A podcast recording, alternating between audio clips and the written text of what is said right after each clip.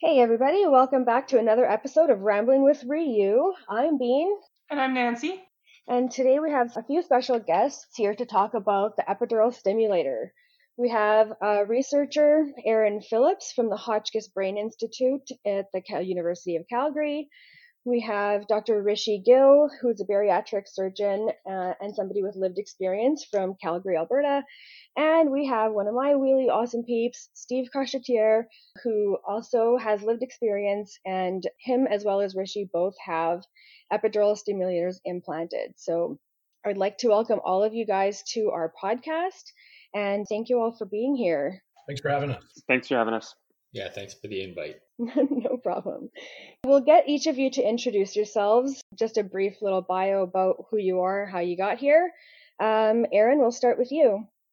Yeah. Okay. Thanks. And uh, yeah, thanks, Bean and uh, Nancy for for the invite. It's fun to kind of get information about the different stimulators out there and, and see how fast the field's moving forward. I'm uh, I'm a professor of neuroscience and physiology at the University of Calgary in the Cummings School of Medicine. Um, you said we were supposed to uh, introduce ourselves in detail, so I don't know how much detail that is. But I've been in the space of epidural stimulation and transcutaneous actually for maybe eight years now. Time flies. We published, I guess, the first paper in in modern history of um, showing that transcutaneous stimulation could modulate blood pressure and autonomic function, and then we did the same thing for epidural stimulation in JAMA Neurology. So I was the first author on both of those papers and we've kind of been pushing along this field of science since then. There's now expansion into bladder, bowel, etc. My background, my, my undergrad was in health sciences at Western University in London, Ontario, and I did a PhD at University of British Columbia in experimental medicine. And then I went and did two postdoctoral fellowships, largely supervised by a gentleman named Andrei Krassioukov, who's a physician scientist specializing in autonomic functions after spinal injury and has been a great mentor. And then in 2017, I took my professorship role here in the medical school in Calgary. So that's a bit about me. If you have any follow up questions, happy to answer them. But that's that's kind of a summary of my background. Wow, thank you. Rishi, how about you? We go with you next. My background is quite a bit away from neurosciences. I did medical school in the University of Alberta, and I did my PhD there in experimental surgery. And then I went through a general surgery residency and eventually ended up working in starting in Calgary as an upper GI and bariatric surgeon. And so I was practicing here in Calgary in that role at the Peter Lougheed Hospital on the South Health campus. And unfortunately, about two years ago, I had a, a traumatic spinal cord injury while I was boogie boarding at, in Hawaii. Since that time, you know, it's been a obviously quite a whirlwind, but I've come back to work now over the last uh, six months. And even though I'm not operating anymore, I'm on the uh, the medical side of my field, and we've just recently started a new program called the Alberta Obesity Center that I'm one of the medical directors for, and I'm still working at the Peter Lougheed Hospital as well. During my recovery and that process, um, one of the things that uh, we'll, I guess we're chatting about here is uh, about the epidural stimulator. I got that overseas and have done rehab with it and hope to give you guys a little bit about my um, experience with it uh, so far. What I always say up front is that this is not a cure for spinal cord injury, but it has potential to improve quality of life. It's a good place to begin, and but there's a lot of work to be done. Wow, that's awesome. I'm really excited to hear more details about your story and your experience with it. Okay, Stevo, you're up. All right. First of all, thanks guys for having me. We're in some pretty good company with Aaron and Richie. And of course, Ryu. Thank you guys for everything that you guys are doing uh, within in the community. So, my name's Steve. I grew up just outside of Edmonton. Grew up playing a ton of hockey. Huge Montreal Canadiens fan. I also work as a peer coordinator at Spinal Cord Injury Alberta and I have a small medical supply company called Euro Medical Supplies Alberta that I've been doing for about five years. I had a T6 spinal cord injury from a motorcycle accident back in 2010. And since then, I've done a lot of FES, a lot of working out. I attended a place called First Steps, which was the only place around back when I was injured, comparable to Ryu, but just an idea of just how great having a place like that in Edmonton is. Uh, I don't, I wouldn't have had to travel. so also married after my accident to a wonderful lady who has been supportive and is my best friend. And we've been doing this together for the last 10 years now. Yeah, Becca's awesome. Shout out to Becca. Shout out, Becca. Well, thank you guys all for being here. We're really excited about this. This is something that the spinal cord injury world has been talking about for a few years. And a lot of people have a lot of questions about this product and the benefits and stuff from it and how it works. So we're really excited to be able to ask you guys all of the questions. All right, so with that, Aaron, we're going to go to you. So, why don't you tell us a little bit about what is the epidural stimulator? Okay, I'll keep it kind of straightforward to start. So, the epidural stimulator, it's a device and it's really three components. So, you've got the paddle, so to speak, which everyone's familiar with. There's actually a, quite a few versions of this out there, but the classic one that we're thinking about in the context of spinal cord injury is the paddle. It has 16 electrodes those can provide current. So you've got your positive and your negative, and then you can turn them off for each of those 16. That paddle that has those electrodes that provide the current to the spinal cord, that is sutured on to the dura layer of the spinal cord. That's why it's epidural. Then it has a wire. Roughly, it's called the lead, so to speak. That's simply the wire that connects it to the third piece, which is the pulse generator. They call the IPG. So when you hear people saying IPG, it's implantable pulse generator. And that's really what actually has the current inside of it. And it sends the current through the wires to the array, through the paddle array when needed. And then that's actually wirelessly connected. So that, that typically is implanted underneath the skin and that's wirelessly connected to different devices. The clinician programmer is kind of like a tablet and it has lots of variability. You can program the device many different ways. And then typically the patient will have a smaller one with a little bit less flexibility, less ability to change things just to make sure that it's being used in the way that the clinician intended. And those are kind of the three pieces of the epidural stimulator in terms of the hardware. Awesome. And so for those who are trying to envision what this looks like, on the person or in the person, what kind of is the size of this epidural stimulator, the paddle part? Yeah. So the paddle itself is about 64 millimeters in length, so six centimeters. So, I mean, I guess about half the height of or half the length of your iPhone, I guess, roughly, or your smartphone. And then it's about 10 millimeters in, in width. So it's pretty thin. So about one centimeter. So six by one.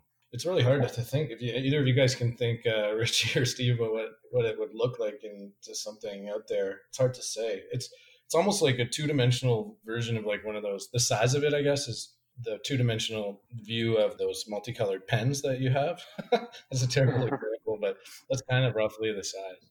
Awesome. And then for those who don't know what the dural layer is, how do you explain that kind of going through from your spine to the spinal cord? What does that look like? Yeah, so the dura is the thick outer lining surrounding the spinal cord, and actually you have the spinal cord that's on the inside of your spine, inside the spinal column, and then you have it's it's housed in in a fluid, a clear fluid called cerebral spinal fluid.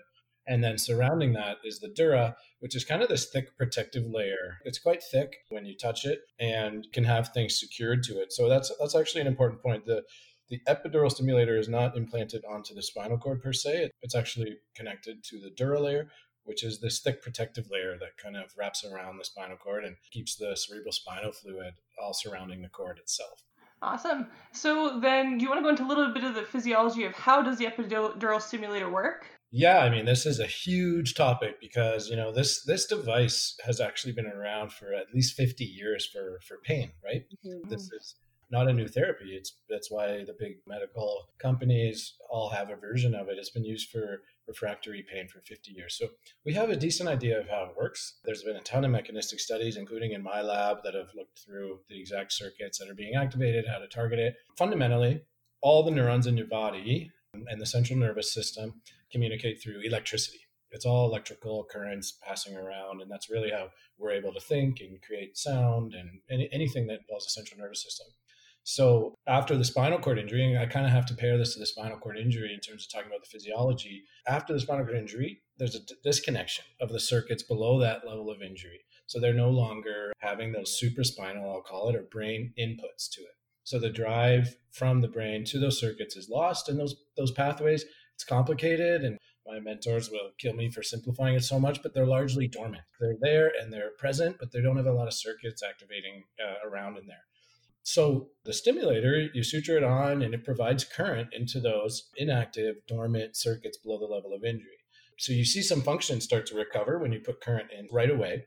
But then there's some really interesting things happening where every person with a spinal cord injury, almost all, I will say, has some preservation of connections that are going across the injury site. So there's still a few pathways going across that site of injury. It's not complete. Even the people that are technically considered complete. So when you have this tonic stimulation from the epidural stimulator activating those currents, you start to reveal those preserved pathways and the brain starts to take control over some functions below the level of injury.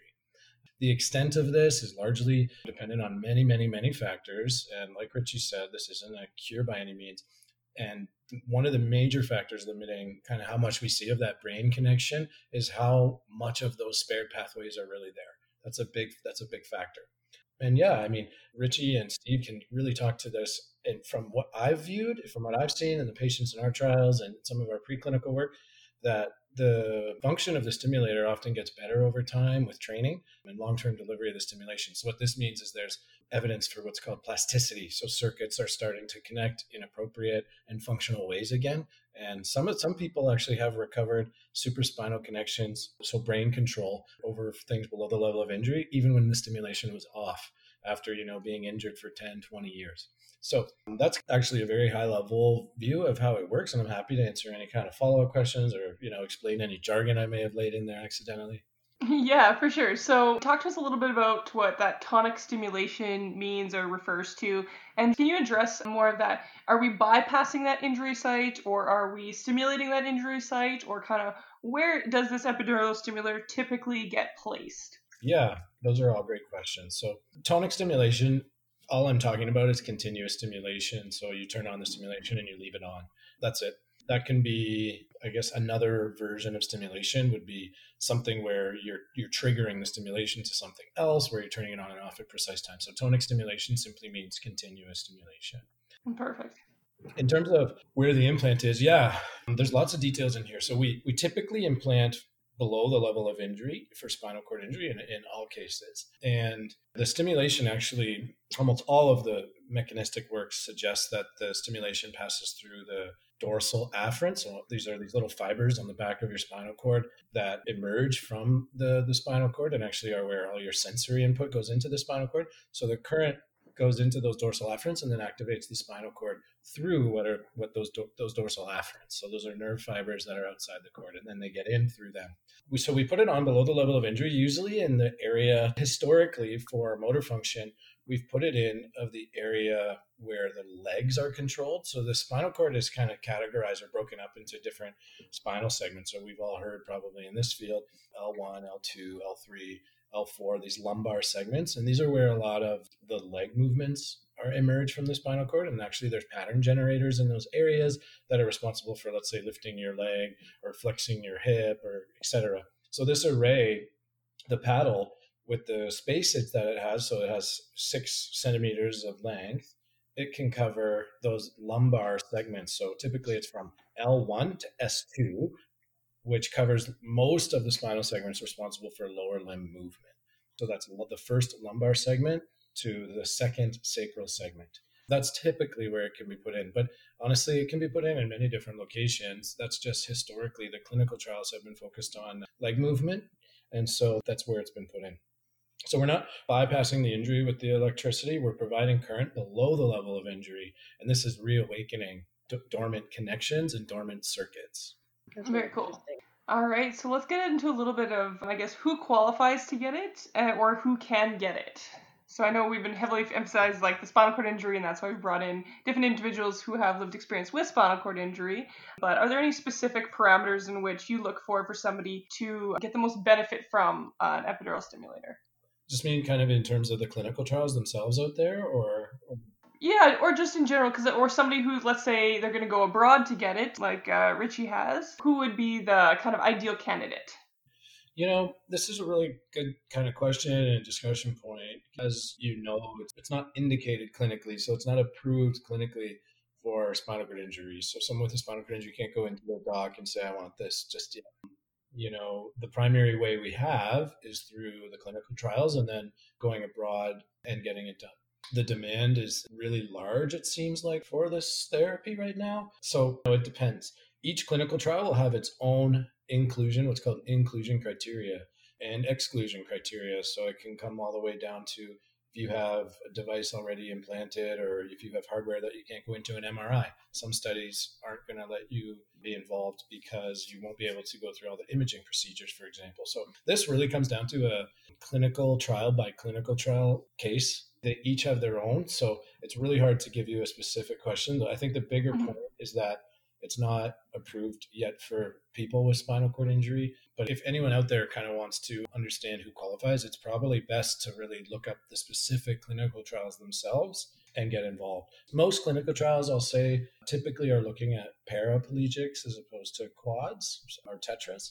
And that's just because they've been focused on leg function. But again, that's trial by trial. Fair enough. Then, do you want to talk a little bit about the benefits and risks? I know you said this has been around for the last 50 years, traditionally in the focus of pain. So, going towards the spinal cord injury side of things and the trials that have been done, what you know from the literature and research, can you address some of the benefits and risks associated with uh, the epidural stimulator? Yeah. So, like I said, it's been around for quite some time. I haven't looked at the safety, like the adverse events and in a little while, but I'm I think that from the pain literature, the adverse events are around one one percent, and I think the primary one I'll I'll look it up while we're chatting further and clarify. But the primary one is a positional change or a failure of the array. It's not some catastrophic adverse event. It's really just a stop working or an electrode didn't work, and I think they're around one percent. So I mean, Richie can talk about this extensively too with his surgical background, but this is a minimally invasive surgery. In some of the trials, they're doing it as a day surgery. Some will keep you just for one night. I think it really only takes about 40 minutes. And most of the surgeons that I talk to call it boring, which is funny because it sounds sounds a little dark. But I think Richie will agree. You kind of want your surgeon to say that a procedure is so routine and mundane that it's boring but that's really what you hear. So, I mean, the risks I think are uh, concerning and they are the same as almost any other surgery that there is. But I think the word surgery has just gotten a little scary sometimes for people. But this is one of the more routine ones. I don't know, Richie, do you want to add into that? Yeah, you know, I totally agree with you. And the, the key things to remember is that when you're placing this device, it's actually it's a sterile device is sterile, is placed into an area where there's very, little risk of infection. And one of the reasons when you talk about placing these devices for chronic pain, which uh, you know would be a, one of the neurosurgeons doing it, they always quote a really low risk of paralysis. But if you already have paralysis, then there isn't that risk. Eh, that's the one that everyone worries about, and so all of a sudden that major risk is gone. So it's almost like from a surgical standpoint, it's actually quite a safe procedure, right? Obviously, you need to have someone who's trained and uh, comfortable operating near the spinal cord, but in general, most neurosurgeons would say this would be a very routine procedure for them. Well, that is good to hear. That it's not like a rare, complex procedure that not a lot of surgeons know how to do. Can we just jump in and hear your guys' surgical experiences, Richie and Steve? Sorry, say that again, Bean. Um, can we just like hear what your surgical experience was when you had your stimulator implanted? Yeah, for sure. I'm more than happy to share that. One thing I will echo that Aaron has said someone is looking or thinking about this, it really is important to consider maybe a clinical trial as probably the initial or even best option because it's a very safe, controlled manner for this to be placed, especially because it's not Health Canada and FDA approved at this time, even though we hope as the evidence is mounting that that it will get there. So I just want to state that one of the reasons I went overseas was not because I didn't want to be part of a clinical trial. I actually was quite extensive in searching for a clinical trial in North America. But unfortunately, as Aaron had alluded, majority of patients that had these placed in clinical trials, it was for uh, T-spine injuries. And with mine being a cervical spinal cord injury, I just wasn't eligible for them. And I did contact a number of centers about that. And I did quite a bit of research before to figure out whether uh, it would be safe to go elsewhere. And that's always a difficult decision. Medical tourism for any type of condition, you have to be really careful because the standards all across the world are very different. And sometimes in Canada, we forget to be having a really good public healthcare system which is really well standardized for majority of conditions that we treat. That is not like that everywhere in the world, right? And I would say just to echo, I think until this is approved uh, for this purpose, I, I, do think clinical trials are probably the safest uh, place to consider one of these uh, devices. But fortunately, from my own experience, I was very fortunate that I had an overall positive experience. The surgery is pretty minimally invasive, so it was a small incision to place the device. The generator was placed subcutaneously just under my skin on the on my lower left back.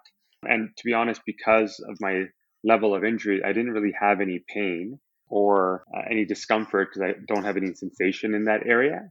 And then in terms of recovery wise, it was pretty quick. Like Aaron has alluded to, it's pretty minimally invasive. You know, I probably could have done it as a day surgery in most places, but because I was overseas, you know, I was staying there for that time. The biggest risk, I guess, would be infection, is what you really worry about. I was fortunate that that wasn't an, an issue at that time. Oh, good. I'm glad to hear you had a positive experience. Steve, let's hear your story. Yeah, I mean, like Richie, fairly quick. I went in in the morning. Uh, I was, I think, back at my hotel just after lunch. So it was that quick. I was able to actually the next morning we went in to turn the stimulator on to test it. This is obviously for the trial. Went in, tested it, made sure everything worked properly, and basically like flew home that night. So just to give you an idea of how quick and, and how invasive it is, I was on a plane and home the next day after surgery. So if that gives you an idea. Yeah, I have a funny story actually kind of related to that also in one of the trials that I was involved in, but was a Canadian that was being implanted in Minneapolis. Amazing, amazing lady. And we give them one day off after the surgery uh, to rest and recover before we bring them back in for kind of some more testing. So we were like, you know, we were testing her two days after she was implanted and saying, you know, how was your how was your day of rest? Everything okay? She's like, she's like, yeah. She's like, I felt great. She's like, we went shopping. We went to the Mall of America. So she she felt so good that the next day that she got up and you know went to the mall and did some tourism stuff. So just as a, it's a funny story surrounding the uh, the idea that it's a minimally invasive kind of procedure. Yeah, that's pretty sweet. All right, and let's uh, go back to kind of addressing what are the benefits or potential benefits, I guess, because you know every person's going to be different and we don't fully know, but of the epidural stimulator. We'll address that to Aaron to start, and then we'll get the personal experience from Richie and Steve. Yeah, it's going to be super important to hear lots from Steve and Richie. I see many benefits in the work that I do. So I think, and I mean, I don't want to overstate this. And, and again, Steve, Steve and Richie can kind of speak, but I think in the world of spinal cord injury, there hasn't been too many therapies developed over the past 50 years or so. So I think this is kind of the first major step forward for the treatment of spinal cord injury, even though, as Richie said, it's not a cure by any means. It's one of the first therapies, if not the first therapy developed in at least 50 years for treating spinal cord injury. So we see, of course, the classic stuff that's easy to see with the naked eye. We see volitional movement, sometimes as early as as soon as the stimulator is turned on. Often it's just a toe or some uh, flexing or some ballistic leg movements, but it can get better over time. We also see improvements in bladder, uh, bowel, sexual function, several autonomic functions. Um, exercise tolerance goes up. I mean, think of any biological system in your body that's gotten lost by spinal cord injury. And so far, we've at least seen preliminary evidence that these functions are being improved. Now, not every patient has the same level of recovery or the same number of systems recovered, but broadly, we see some profound improvements in function across a number of health domains. But I think it's more important to hear from Steve and Richie because, you know, I get excited about the prospect of it as a scientist, as a uh, clinical scientist, seeing people happy about it. But I, you know, I think it's always important to get the reality from the, from the guys experiencing it. Yeah, I'll jump in right now. Like Aaron was saying, just the benefits that he's seen from all sorts of different patients. Obviously, like he said, it's not the same for every one of us. But I can talk a little bit about just what I've noticed since I've had it. And I mean, I've had it for about a year and a half now. Unfortunately, because of COVID, I it happened halfway through the trial. So I've I'm halfway through. So I've had about six months of the stimulator uh, adjustments, going down to Minneapolis once a month to have it adjusted. So in those six months, it went from obviously uh, no movement below my level of injury to being able to move the day they turn it on, right? So, and that's mostly just like some dorsiflex, little movements. As things went on, as it progressed, as they adjust the settings, uh, month after month, I had more control over those movements. I started getting larger range of movements from like hip flexions to knee extensions. Yeah, so de- definitely, I mean, those are the visual things that you can see, right? Those are what the world wants to see when it comes to epidural stimulators, in a sense. But the true benefits of the stimulator for me have been, you know, things like the reduced spasticity. So one thing that was always tough was flying down to Minneapolis back and forth on that three hour flight. My legs would get tired. They would, I would get lots of spasticity. Uh, transferring out of the seat back into my wheelchair after a flight was was tough, right? Lots of tons of spasticity, like anybody that has a spinal cord injury has probably felt. Flying home after turning it on that very first time and the whole flight noticing and talking about it with Rebecca and transferring into my chair once we land without having to worry about that, without having to feel tense or stiff or having that spasticity when I go to transfer, that fear of, you know, falling or whatnot. I mean, that was massive for me, for my life. You know, that was right away. I said to Beck, I smiled and I was like, this, I would do this a hundred times over again just for this. Another thing that I noticed as well was that night, just going to bed and being able to sleep through the night without having spasticity, you know, spasms throughout the night, waking me up or waking Rebecca up. So she was happy as well. Uh, another thing too is like that you and these are things I noticed right away was like once again the very first night was not getting cold in the middle of the night and my body temperature like regulating itself and when I would when I would be too warm I noticed that my feet would sweat so like the temperature you know is trying to cool my body off oh. uh, below my level of injury. Did your feet ever sweat before? No, never. Oh my god, that's awesome. right. So yeah, so I, I could tell like that's something completely different and and not just seeing that my feet are sweating, but also noticing that I'm not cold or I'm not overheating, right? So, I mean, that's another thing that changes your life after a spinal cord that you you know that can help drastically. I think. Mm-hmm. Yeah. Of course, bladder, sexual function improvements; those were massive, right? And I mean, going from because I, I, use a standing frame every day, mostly, or try to get it in every single day, and, and going from sitting to standing and not feeling lightheaded or not having to take my time, you know, with the standing frame moving up into a from a sitting to standing position, working out without feeling too tired or lightheaded or just feeling like I have more energy all around. That's awesome. It really like had made a difference in your quality of life. Yeah, massive, right? And it's the little things that you wouldn't know or wouldn't uh, if you didn't have a spinal cord injury, right? Yeah. The things you can't see that made the biggest difference for me. Yeah, honestly, after hearing like a few people's re- response to like the spasticity, I want one so bad. I can't wait for this to come to market because I don't qualify for studies either, but just to get rid of the spasticity would be such a huge relief and it would yeah, it changes your sleep, changes your day pattern. Yeah, that would be enough to make me want to get it for sure. I echo the same things that Steve is saying as well. The way I've thought of it looking at it is two parts, right? So one, I think of it as a rehab tool, mm-hmm. and two, I look at it as a way to improve your quality of life. So from the rehab side, I think of it as you know one of the challenges with uh, any of our spinal cord injuries or anyone's is that you want to prevent future complications, right? So things such as pressure sores, you know, the diminishing of your bone density, and Uh, all those types of things preventing injury. So as a rehab tool, it does allow you to do more than you typically would be able to do, right? So everything from standpoint or assisted stepping and some of the other exercises. So that alone provides a bit of a benefit because you can't work out the same, but this does help you do that part of it. The other part, and Steve has really highlighted, is that it is those things that you don't see that people don't focus on because you know if you ask most people walking isn't actually at the top of their list. There's a lot of other things that are actually well ahead of it because you know that would be better for your quality of life. So I'll give you guys an example. The one one of the things, and me and Aaron talked about this quite a bit, is being able to even regulate your blood pressure makes a big difference for someone with like myself who has mm-hmm. a cervical spinal cord injury. And before this, I would have quite a bit of times where I was you know, had to put my head down in my lap, or I'm just getting really lightheaded towards the end of the day, which made it difficult for me to spend time with the family and the kids, or, mm-hmm. or even to you know be able to do a day of work. With it being optimized, I can run it for about an hour for a particular program that really works well with my pressure, and then the rest of the day I don't feel lightheaded. I don't get that issue. I'm able to focus and do my thing without having to take that break or rest in the middle of the day. So that's been really important. And uh, kind of as Steve alluded to, reducing your spasms, you know, obviously during the day, and it's really nice when you're trying to transfer and different things like that. But actually letting you sleep at night is a huge thing. It's mm-hmm. amazing when you get a big kick all of a sudden in the middle of the night, how quickly that wakes you up. So being able to have that rest and being able to get, you know, multiple hours in without having your body spasming quite intensively makes a big difference.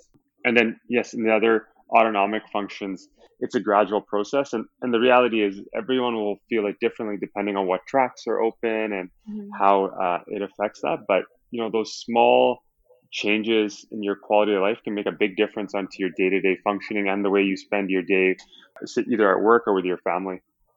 Yeah, it's really like interesting to see and to hear how much it's changed someone's quality of life. And then yeah richie I, we totally agree that you have to really push back all of the secondary complications that can arise from a spinal cord injury.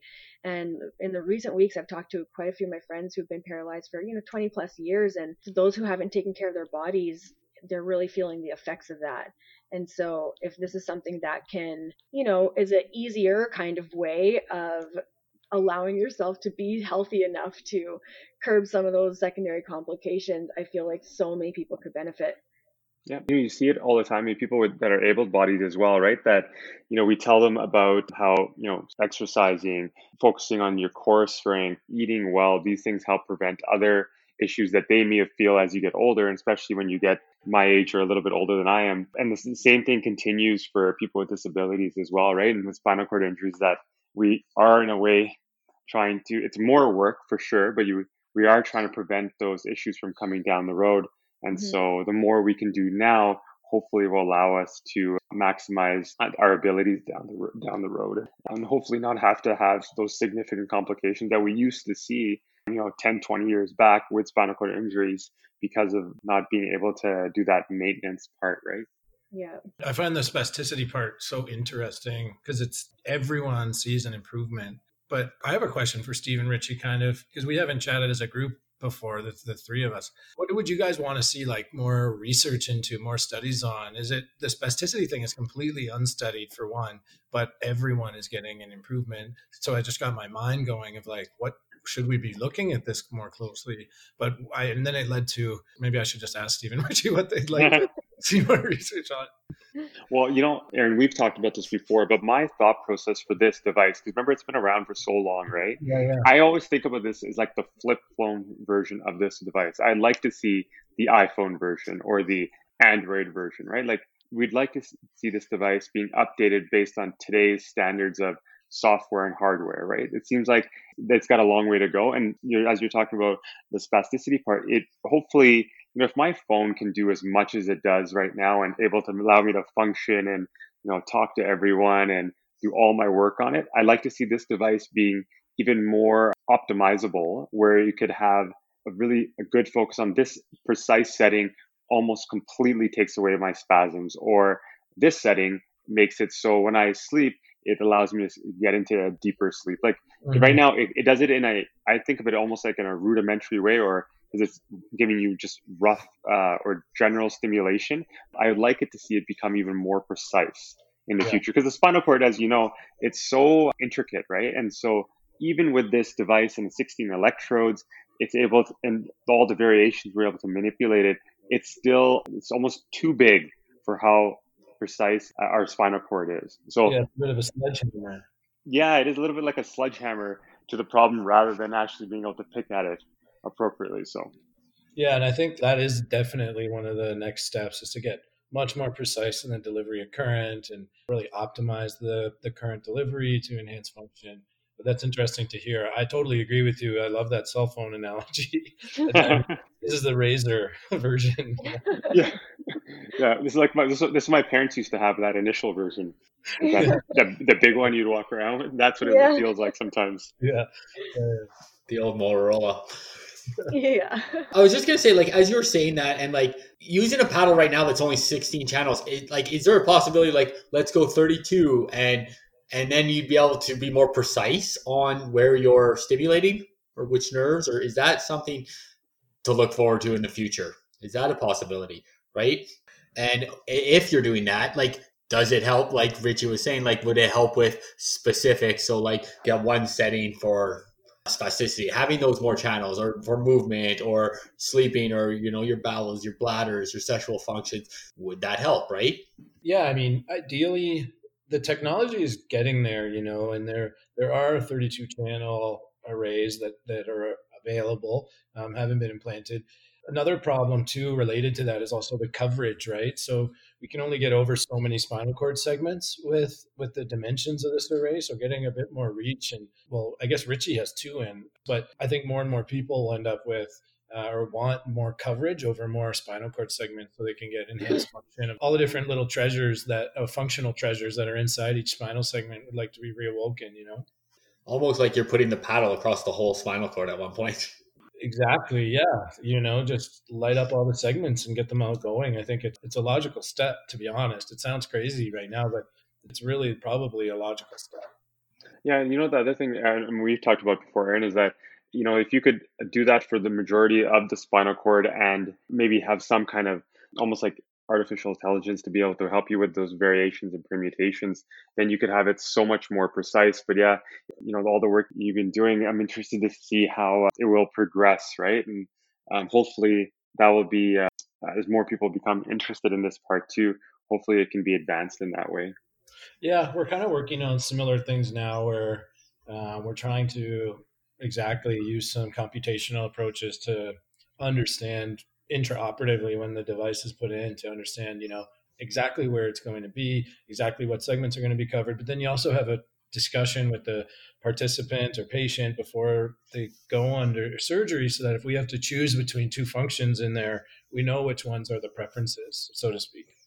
Can I just speak on that a little bit? Like, I know before I was going in for my surgery, I spoke with the doctor and I, I just kind of mentioned that as well. Like, one of the things is uh, my levels of T6, so it's I don't have much uh, as far as like muscles in my stomach or core. Mm-hmm. And one of the things that I asked for, as I wanted, was if possible, connect those electrodes to my core as much as possible, so that if I stimulate it, right, if I turn it on high enough, I can get some core um, stability. Yep. Right. Yep. So that's kind of what you were saying, right? Exactly. So you know, I know that surgeon well, and I know that he would have placed it as best he could have over the spinal segments. You, you only have so much wiggle room, but he definitely would have opted if he had to make a decision on the spacing. He would have opted to cover the kind of thoracic, lower thoracic, high lumbar areas where your kind of core muscles are, where some most some of them are. Yeah, and then of course after that, working with them to find parameters that uh, or that I could turn on a setting where it gave me that core strength and I could I could turn that setting on, use it throughout the day if I'm doing a lot of wheeling or whatnot. And it gave me a lot of core like balance when sitting in my chair. Yeah. So it, it worked out really well in my case. Yeah, yeah, and I'd like to see more of that. You know, like understanding and, and making sure the placement and coverage is precise. And I guess we got on this track because of uh, we were talking about more precision, and I think more precision is important. And but I also think having a good knowledge of the segments and what each segment does, and then making sure we have coverage over those key segments is going to be equally as important as the precision. Yeah, that's kind of my sense of how the future is going to go in this space. Really, that's really cool. Um, I do want to go back to Richie. Uh, Aaron had mentioned that you have two stimulators implanted. So I wanted to go back to you and ask you about that and where are they implanted and what made you go back to get the second one? Okay, so um, the first one, as Aaron had mentioned, uh, it's around that T10, T11 level. So uh, that's the one I found has had the biggest improvement for my quality of life.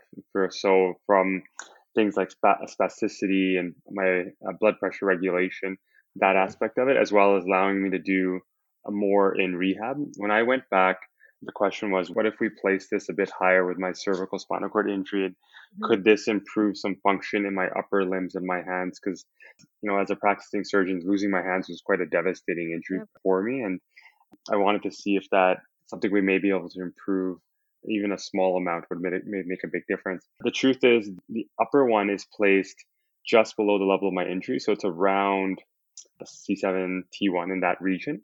Mm-hmm. What I have found is that it can help small amount for the spasticity part.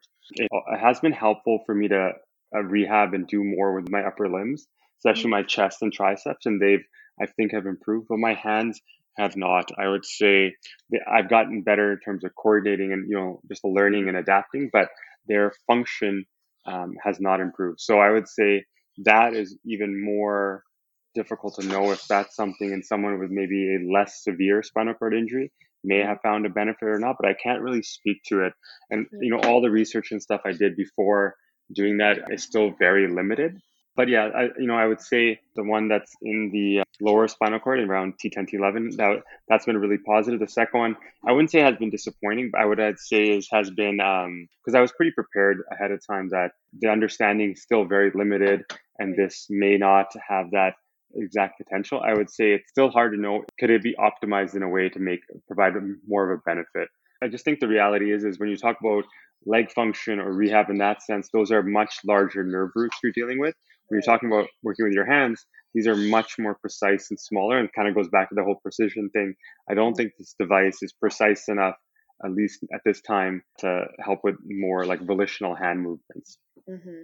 Well, everything in the spinal cord injury world is trial and error, right? Because every single person is different, their injury is different. So we don't know what's going to work for everybody. And I really commend you guys for trialing this because mm-hmm. it does need to be refined. And, you know, without people who are in studies and going abroad to try these things, there's, we won't ever know what works and what doesn't work.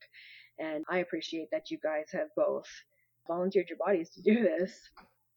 Yeah, you know, I think Aaron and his uh, team have done a phenomenal job in terms of trying to move this forward, potentially to help get this approved by Health Canada and the FDA. And the research they're doing is going to help a lot of patients. And I hopefully this will also encourage others that are researchers to help in even in a collaborative way or in their own research labs to help see if there's benefits for patients with spinal cord injury, right? Because it's a very challenging injury and unfortunately it has had a very slow moving bar versus things like oncology and other fields which have moved a lot further ahead. And I hope that this will be something that will find a way forward. You know, that was one of our thoughts, even though I wasn't able to be part of a clinical trial because unfortunately I wasn't a candidate. My hope was that we could at least, even though it's an N of one, to help move science forward a little bit. And if that helps, that's, you know, worthwhile. And so, yeah, that's uh, kind of was my thought process considering going overseas at that time. Mm-hmm. Yeah. And I mean, Richie, I wanted to thank you and Steve though too, because this was one of the questions for later is do people participate in studies, et cetera. But I mean, you guys and, and Richie, you've been incredible. You immediately, even though you went abroad, you wanted to come into the lab and help provide information on how things were going. We've sat for hours and just like chatted so I could learn exactly what was going on in your specific scenario and even really giving with your time and uh, and energy. And I know that you're a you're an extremely nice guy and a great person but you're also like i know that you're trying to give back and, and help advance the field so i wanted to kind of commend you guys both for that. I know steve hasn't had as much opportunity to participate yet because of covid but uh, but you guys have both kind of given a lot to uh, to the future and to the people in your community that are still waiting to learn right and haven't stepped forward.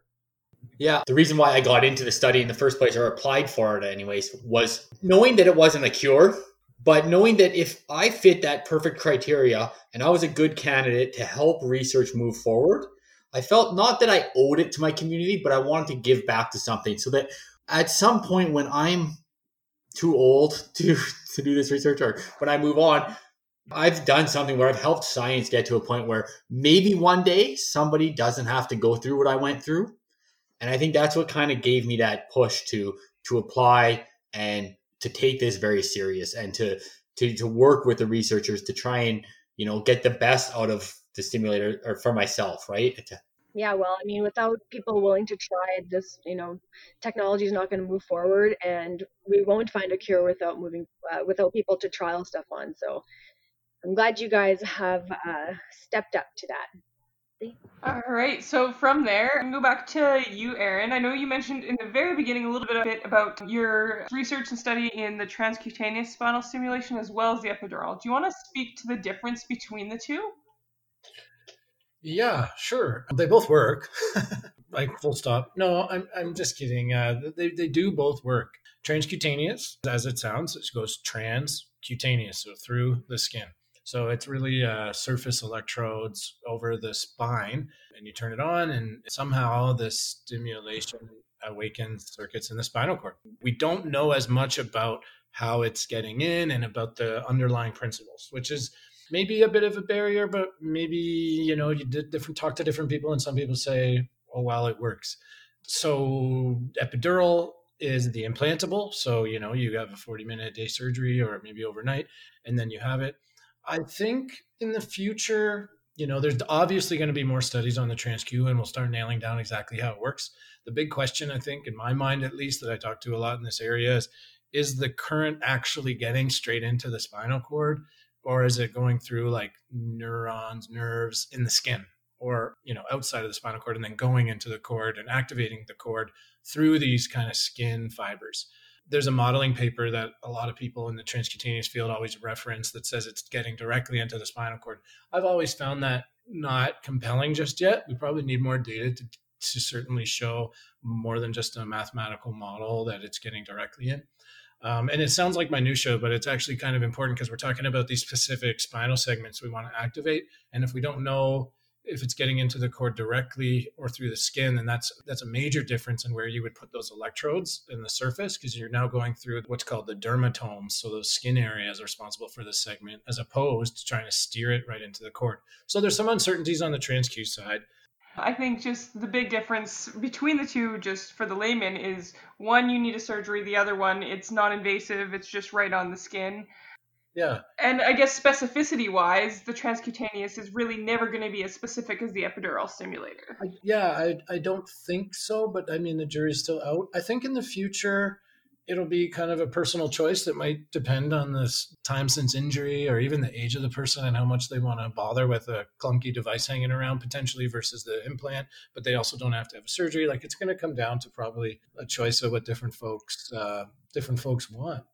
You know, Aaron, I was going to say the one thing that just looking at it as a from a patient's point of view, it might end up being more of a spectrum where people trial maybe the transcutaneous, that helps you maybe get more information about where the epidural may work better, and there might be a bit more of a overlap rather than one or the other down the road potentially as well, right? Totally agree. Actually, you know, I think even some people have talked about you know envisioning the future and some people might use transq to kind of see if they're going to be a responder i guess or something like if it's going to work well for them or not or what the capacity would be. And then if maybe like you said like and then move on from that to the epidural yeah. So it could be a spectrum. For sure and that kind of brings us back to around to why become a part of a trial. I mean i guess richie and steve you answered that really well. Um, aaron do you want to speak to your side of things like, what? Why do you find the value in your each participant? I mean, I'm a scientist that runs clinical trials too, so I'm biased. But I mean, that we can't do this research without people participating.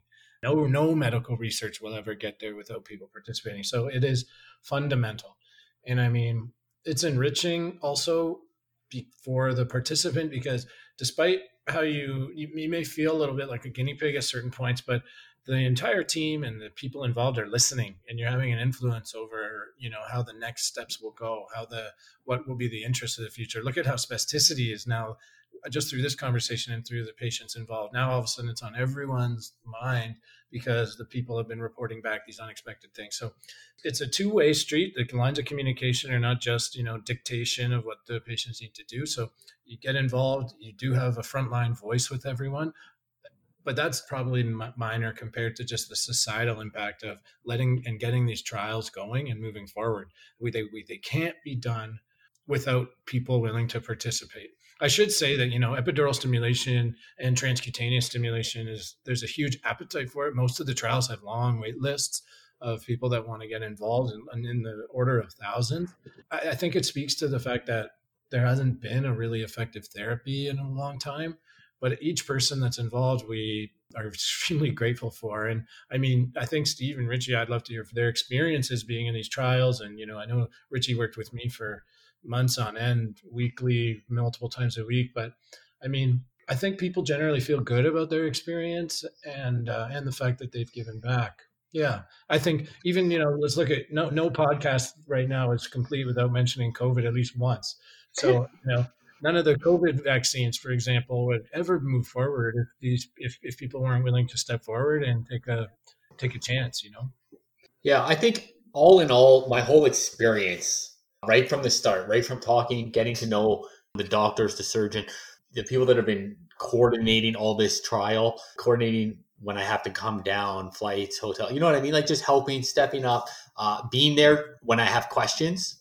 Mm-hmm. So, I mean, they're all just an email away. They respond right away. You go down for, you know, your month to month checkup. You're having fun with them. You know, you, they become almost like friends. So the experience is great. They listen. If you have concerns, they're all over it. And I have never had to worry once throughout this whole trial. I've never felt uncomfortable, unsafe. It's been actually a pleasure, to be honest.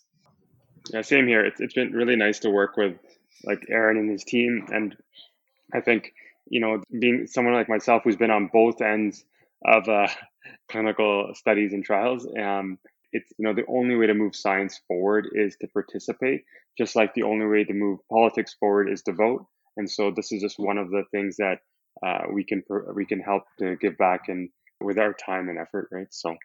Mm-hmm. Yeah, very true. Okay, I have a question for Steve and for Richie. As people with lived experience and people who have stimulators implanted, do either of you feel that there are any downfalls to this? I'll go first, Richard, if you don't mind. Yeah, go ahead, Steve. I mean, I haven't experienced anything. Like I said, it's been just over a year that I've mm-hmm. had the, the stimulator on and in. I mean, other than be like part of a trial, you have to think before you get into a trial, especially one that's not in your country. So I'm going into the, the States, we're going to Minneapolis once a month. Something that you have to consider is it's a year long trial. You have to be fully committed. You have to be aware of what you're getting yourself into, right? Mm-hmm. The costs associated with the trial. So flying down, hotels, foods, and then your time, missing work if you're working, you know, if you have a companion, you need somebody to come with you, their costs, their time. So the only part of this trial that has affected me is, is the costs and times. And I mean, I thought about that going in before applying. I knew that was part of it and I was okay doing it. Right. So I think that's the, one of the biggest things as far as like the stimulator, again, like I said, the people, the help, um, mm-hmm. they're there whenever you need them. I've had no issues and no downfalls on that side whatsoever. Wicked. And Richie? Yeah, you know, same thing here. The cost is always the most prohibitive thing, and that's one of the challenges that exist, right? That and that's just it's one of the challenges in any research, not just in epidural stimulation. Otherwise, it's been a really positive experience. I think the one thing for anyone who's interested in looking into clinical trials, one is take your time to look at them, ask questions, speak. You know, I spoke with obviously Aaron, but also a number of different researchers in the in the U.S. and abroad to uh, get their thoughts and views, and people are actually willing to share that uh, with you. They want you to be as well informed as possible. The second is to make sure that we manage our own expectations as well, right? The, the key, I bring it up a few times, is to really, with this type of injury, there's no such thing as a miracle cure or a magic bullet, right? And so you really have to manage that. We're, look, we're looking at very realistic outcomes such as improving quality of life, potentially improving the ability to do rehab, but as long as that you manage your expectations up front, then it's a much better uh, journey moving forward, right? So that a little bit of that um, upfront is really important, and it's good to actually talk with other people. Like I spoke with a number of people that uh, had the epidural uh, stimulator placed before me to get that information, and that helped manage my own expectations as well. That's great advice. So, what's your plan for the future, Richie? Where you see yourself in the near future and the distant future? It's always, it's always interesting. I hope that I can still help out in this field. I've just recently joined the board of Praxis, and I'm hoping I can that will allow me to help with spinal cord injury and that side of things. Mm-hmm. From a professional standpoint, I'm back working now and not operating anymore, but I'm working still in the similar field that I was in upper GI surgery and bariatrics. But I'm, i do it more on the medical side now, not on the operative side. And then um, personally, I'm as busy as can be. We have three kids, and so oh, there, uh, my, even though my life slowed down a little bit, theirs has not, and it's only getting faster. And unfortunately, I have a really wonderful uh, partner, and she makes this all doable. And um, I would say that life doesn't stop; it just keeps moving forward. Yeah, agreed. And Steve, mm-hmm. how about you, man? Where do you see yourself uh, in the future? So, I mean, obviously I'm waiting for an opportunity to get back into the swing of things with this study, the E-STAND trial, get down in Minneapolis, you know, work with them again. with COVID and once that clears up, or hopefully we find a vaccine, however that works, however that looks. Yeah. You know, get that rolling again. I actually been lucky enough to work with Aaron, plan to meet and then within the next couple weeks to to adjust some of these settings and, and kind of get things rolling again that way. Mm-hmm. But I mean, there's still the uh, you know the clinical side of things or the trial side of things where I have to get back down to Minneapolis at some point. You know, other than that, I mean, it's like Richie said, life goes on, right? So, you know, you're always trying to stay busy. Mm-hmm. Um, with work, obviously, spinal cord injury Alberta is a passion. I love working there. Mm-hmm. I love talking to anybody, new injury, old injury, uh, mm-hmm. uh, sharing my experiences. Also, we recently I joined a group called Wheels of Change. Yeah. which is a great being part of as well. It's a it's a wonderful group.